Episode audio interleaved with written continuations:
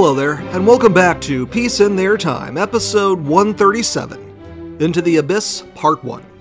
I hope you can tell by the title where things are going this week. By the end of 1931, the political, economic, and social situation of Germany had grown critical.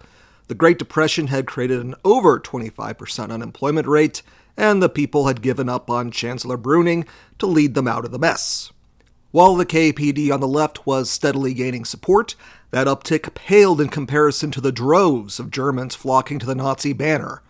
Hitler and his underlings made far vaguer appeals towards national unity, the removal of foreign influence, and a social reckoning that would somehow please everyone without upending national life.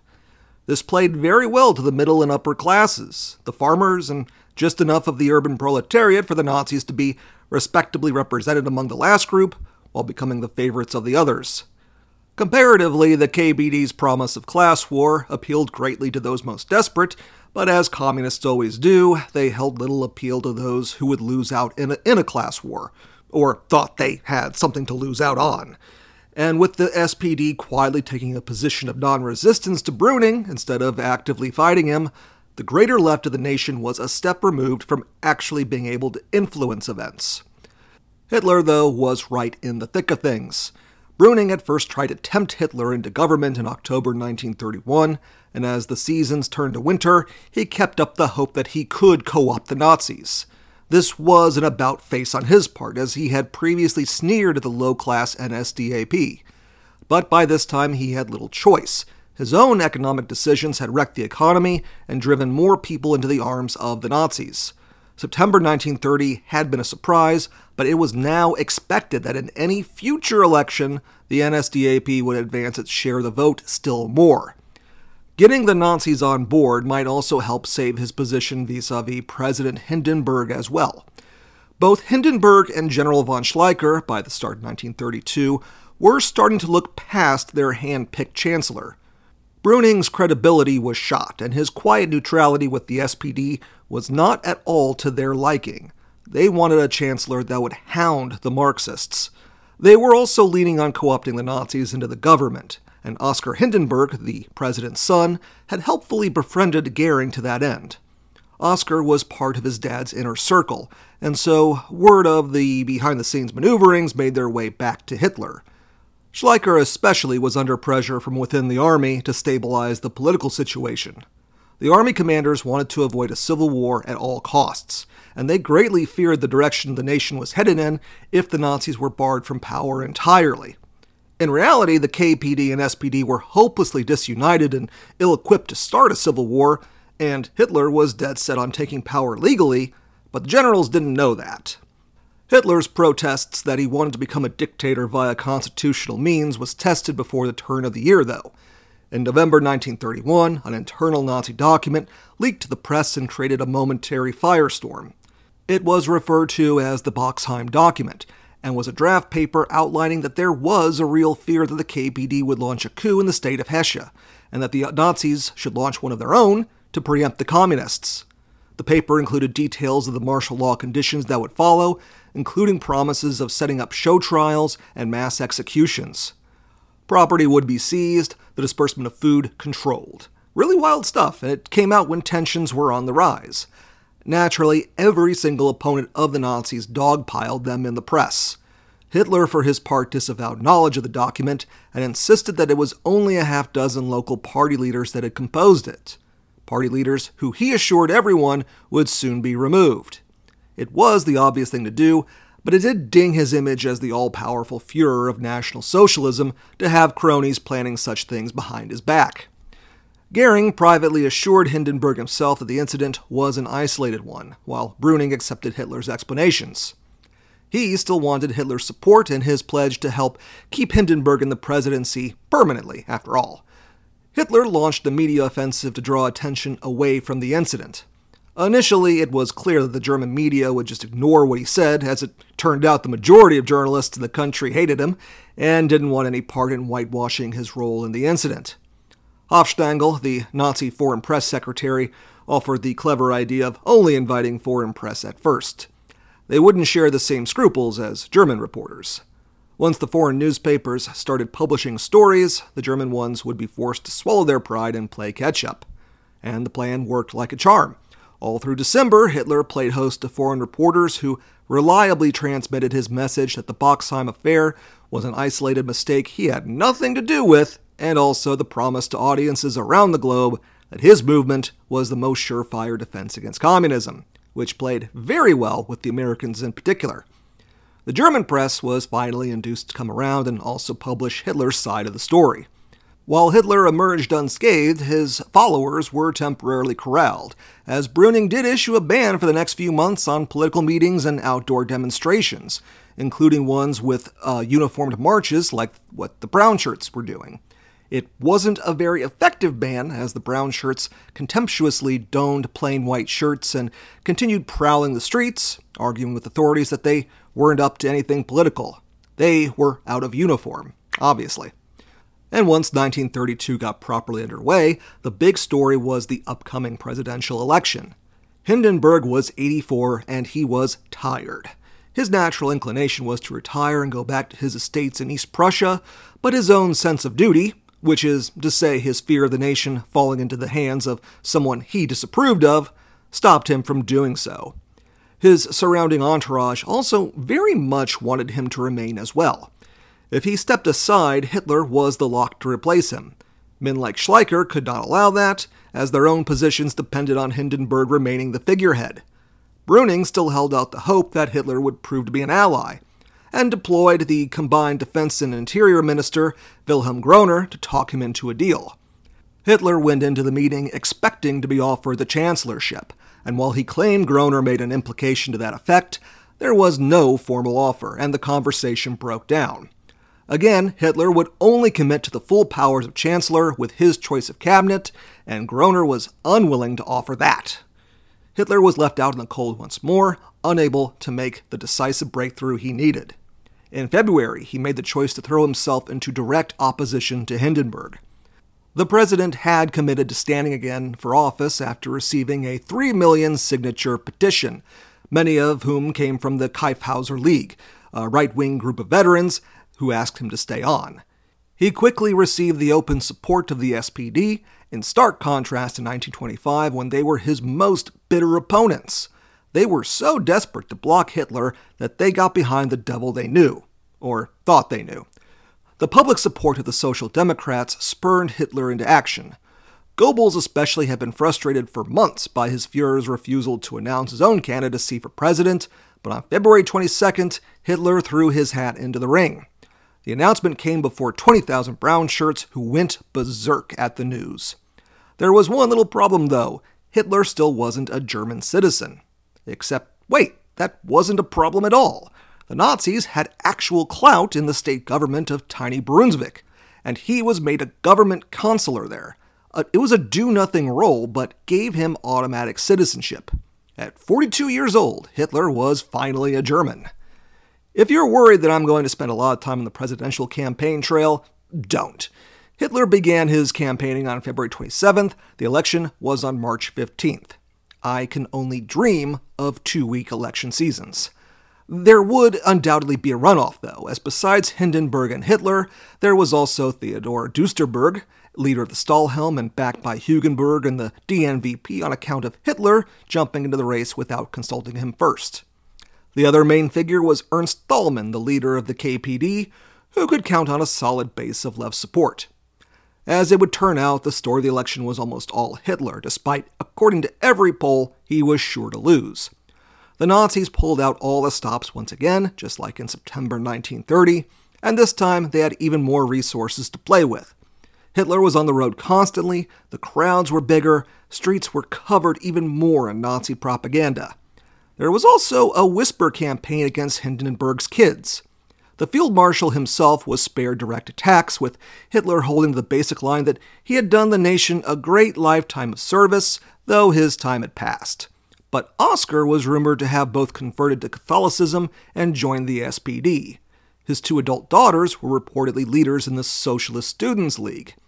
Hindenburg's campaign team, effectively running an operation with an MIA candidate, spent more of its time denying rumors than actually talking about the election. Hindenburg made exactly one speech, which was over the radio, and part of it was denying all the rumors. The usually uninterested old man summoned up some fire, denouncing his attackers, and over the air you could hear him pounding his desk. He invoked, as usual, his war service and basically said he would let his lifetime record speak for itself. Which, to be fair, was effective. His lifetime of being an old grump was why the German people loved him so much. It was the only notable public pitch for the president. Brüning was the only major figure who actually campaigned for Hindenburg, and, well, he wasn't exactly the most popular guy now, was he?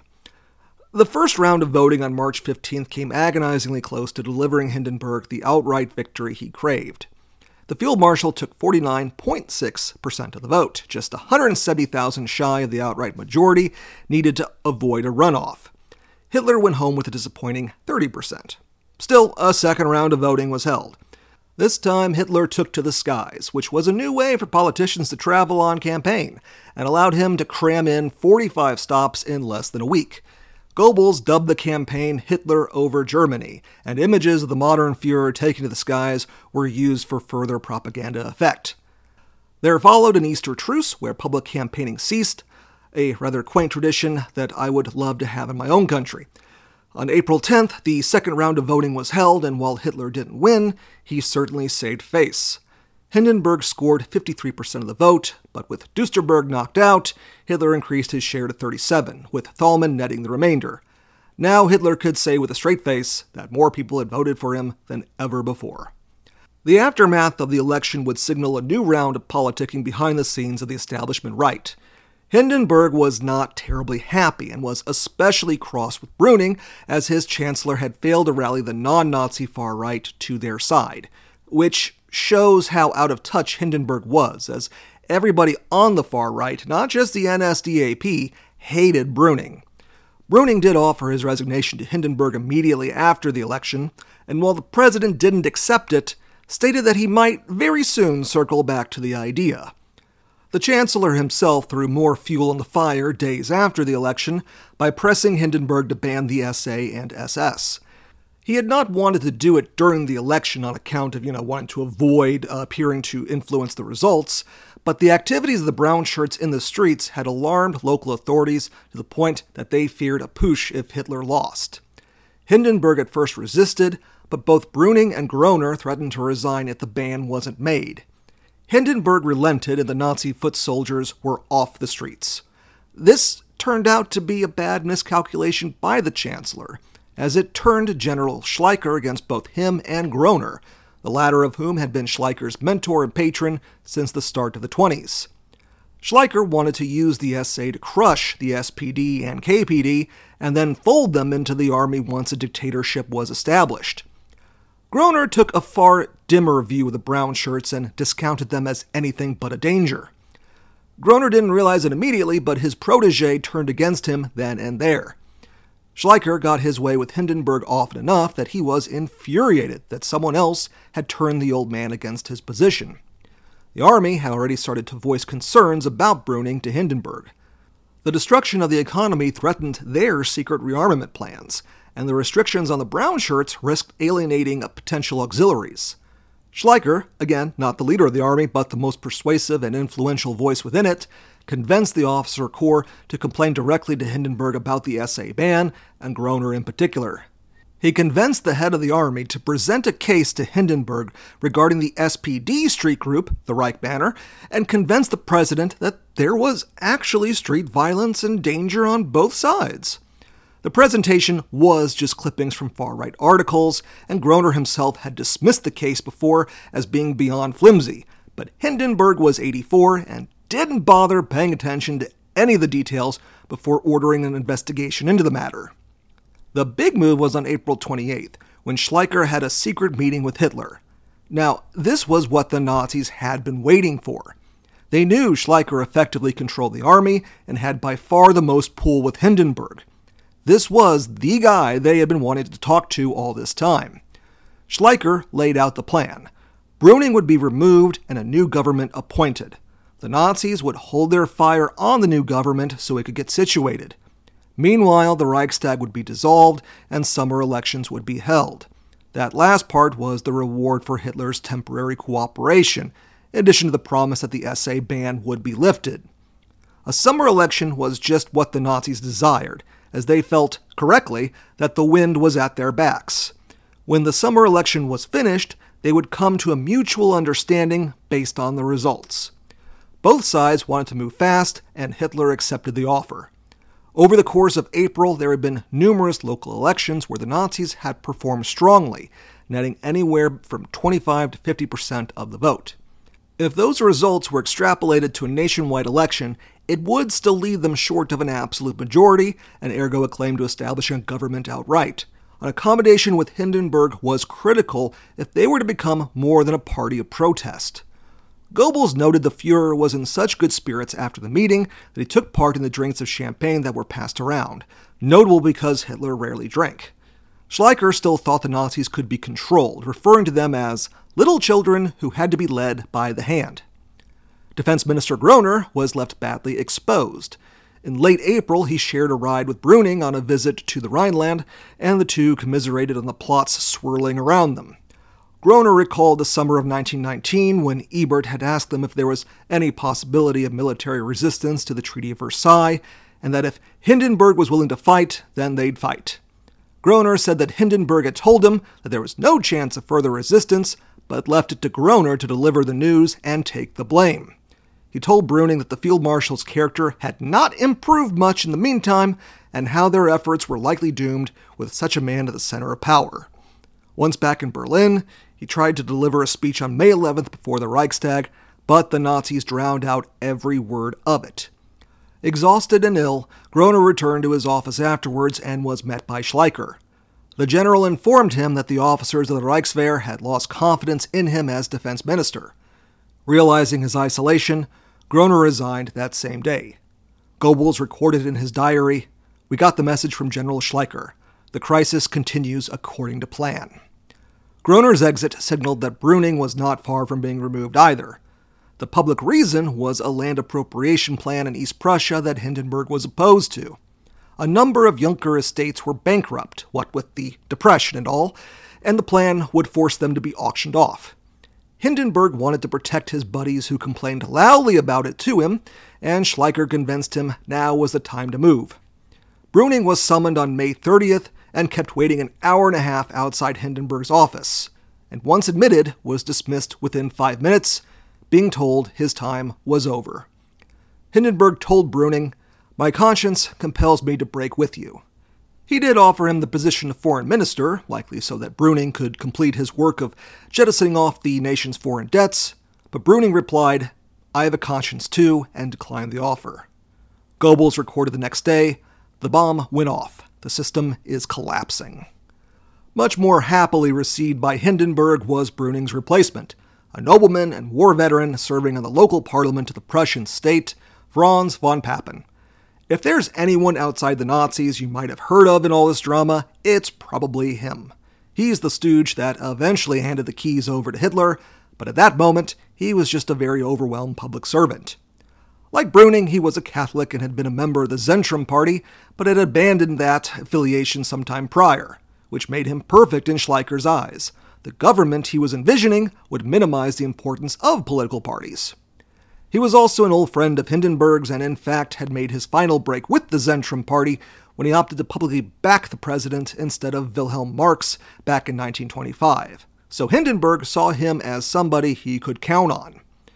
Papen had also been friends with Schleicher from back in their military academy days, so there was history there too. He had initially served in World War I as a military attaché to the United States, but was expelled on espionage charges and moved to work on the general staff. The espionage charges amounted to indirect sabotage. When the U.S. was still neutral, he set up an operation in New York where he would try and set up workers with jobs in anything other than the armaments industry, as well as purchase goods used in producing war material and making sure it never went to the factory or crossed the Atlantic. One of his aides had some documents relating to the work intercepted by American intelligence, and he was forced to leave by the US government. Astonishingly, he believed that his bags wouldn't be searched on the way out, and a whole list of agent names was confiscated. German spycraft, folks, get ready for a lot more of that kind of stuff in Season 3. This global embarrassment was at least partially made good on via his general staff work in the Ottoman Empire, where, by all accounts, he performed well. He had married the daughter of a wealthy industrialist and so moved in aristocratic, business, and military circles. He was very well connected for an obscure politician. Finally, Papen was intensely right wing. His vision for the nation was to establish a state beyond parties, beyond politics, and totally unified. That is, unified under a restored aristocratic system of authoritarian rule. His selection was met with no small amount of incredulity, as an ambassador from France remarked that Papen enjoyed the peculiarity of being taken seriously by neither his friends nor his enemies. He was reputed to be superficial, blundering, untrue, ambitious, vain, crafty, and an intriguer. Schleicher, though, insisted the new chancellor only had to look the part, which Papen did. He was every bit the suit and tie aristocrat. Anyway, he was brought before Hindenburg shortly after Brüning was dismissed and was received warmly by the president. When Papen protested that he wasn't the most qualified man for the job, Hindenburg tut tutted him and said, You have been a soldier and done your duty in the war. When the fatherland calls, Prussia knows only one response obedience. Papen's cabinet would consist of a collection of aristocrats and businessmen unbeholden to political parties and was referred to as a cabinet of barons. His position as chancellor would rest totally on Hindenburg personally and at least the neutrality of Hitler. Like Brüning, he was never delivered to power via an election. Days after the Papen government took office, Hindenburg dissolved the Reichstag, setting the date for new elections as July 31st. Additional local elections in June returned close to 50% turnout in favor of the Nazis. It seemed as though they might have a chance at seizing power. The wild card now, for everyone, including Hitler, was the SA. The lifting of the ban of them was carried out on June 16th, and a lot of pent up energy was ready to be let loose. Again, the SA was composed of desperate, angry people who were often at the end of their reason. They weren't interested in backroom agreements or political niceties. They wanted to get out onto the streets and fight their adopted enemies. They wanted to topple a world that they realized didn't care about them. They wanted action and violence, and even Hitler couldn't fully contain them. The SA and the KPD's own street fighting group, the Iron Front, uh, later renamed the Antifaschistische Aktion, or simply Antifa, were quickly at each other's throats. Before, their, their rivalry had been two marginalized groups almost ritualistically attacking each other to make more of a point than anything else. The stakes were now much higher, and the ranks of both were filled with far more people who, again, were eager to take the fight to their enemies. Over a hundred were confirmed as dead over the course of mid June to mid July, with hundreds more injured in the street violence. The most egregious case was an incident in the Hamburg suburb of Altona on July 17th, when 17 people died and 64 more were injured. Altona was a communist town, and the SA decided to have a march through it. The communists took exception to this, and some shooting started. Papen took this as a big enough incident to seize one of the biggest prizes in Germany. So, I've been mentioning states within Germany and local elections. Keep in mind that Weimar Germany, like the modern state today, was a federal one. Local authorities had a lot of power, and their borders reflected many of the small principalities that had existed before German unification. So, places like Bavaria, Baden, Hanover, Saxony, and the like all had their own state governments, and even the northern port towns like Hamburg and Bremen each had theirs. The thing is, though, Prussia was head and shoulders above all of them. The states weren't structured to reflect even distributions of the population. They were set up based on the borders of the petty German states at unification. And Prussia at that time was massive compared to the others. It alone comprised over half of Germany's territory and even more of the population. It was truly a state within a state. And it was notable for being a bastion of SPD power which might sound odd since you understandably associate Prussia with the Junkers and militarism and all that. But keep in mind that Prussia included Berlin, the industrialized Rhineland, and Silesia, working class population centers. Altona might have been a Hamburg suburb, but it fell on the Prussian side of the state lines. The disturbance there led to Papen on July 20th to invoke Hindenburg's emergency powers to appoint himself Commissioner of Prussia, effectively dissolving the democratic local government in the state. The pretext given was that not only had the local government failed to combat the communists, they, they were likely working directly with them. No mention was given in Papen's statement to the press about the brown shirts' own role in the violence. The army started to make an appearance, and combat troops were deployed to the capital to maintain order. Prussia's police forces, which had been under SPD control for years, simply stood down. They were too exhausted by the perpetual crisis and too disillusioned with the Republic to do anything. The SPD government of Prussia, exhausted itself by the years of crisis, packed it up. They mounted a legal challenge to Papen's seizure of power, but it would take months to adjudicate, and by the time the result was handed down, it no longer mattered. The Reich Banner organization, the SPD's answer to the SA and Antifa, was not mobilized. Its members left waiting for a call to fight that never came. The nonentity chancellor had struck with surprising boldness and caught the center completely off guard. Weimar Germany had been built as a federal state, and within two months, the new chancellor had demonstrated that democracy at every level could be overthrown in an instant. For its part, the SPD had removed itself as a serious contender for power or as a resistance to the Republic's dismantling. In this atmosphere came the elections just 10 days later.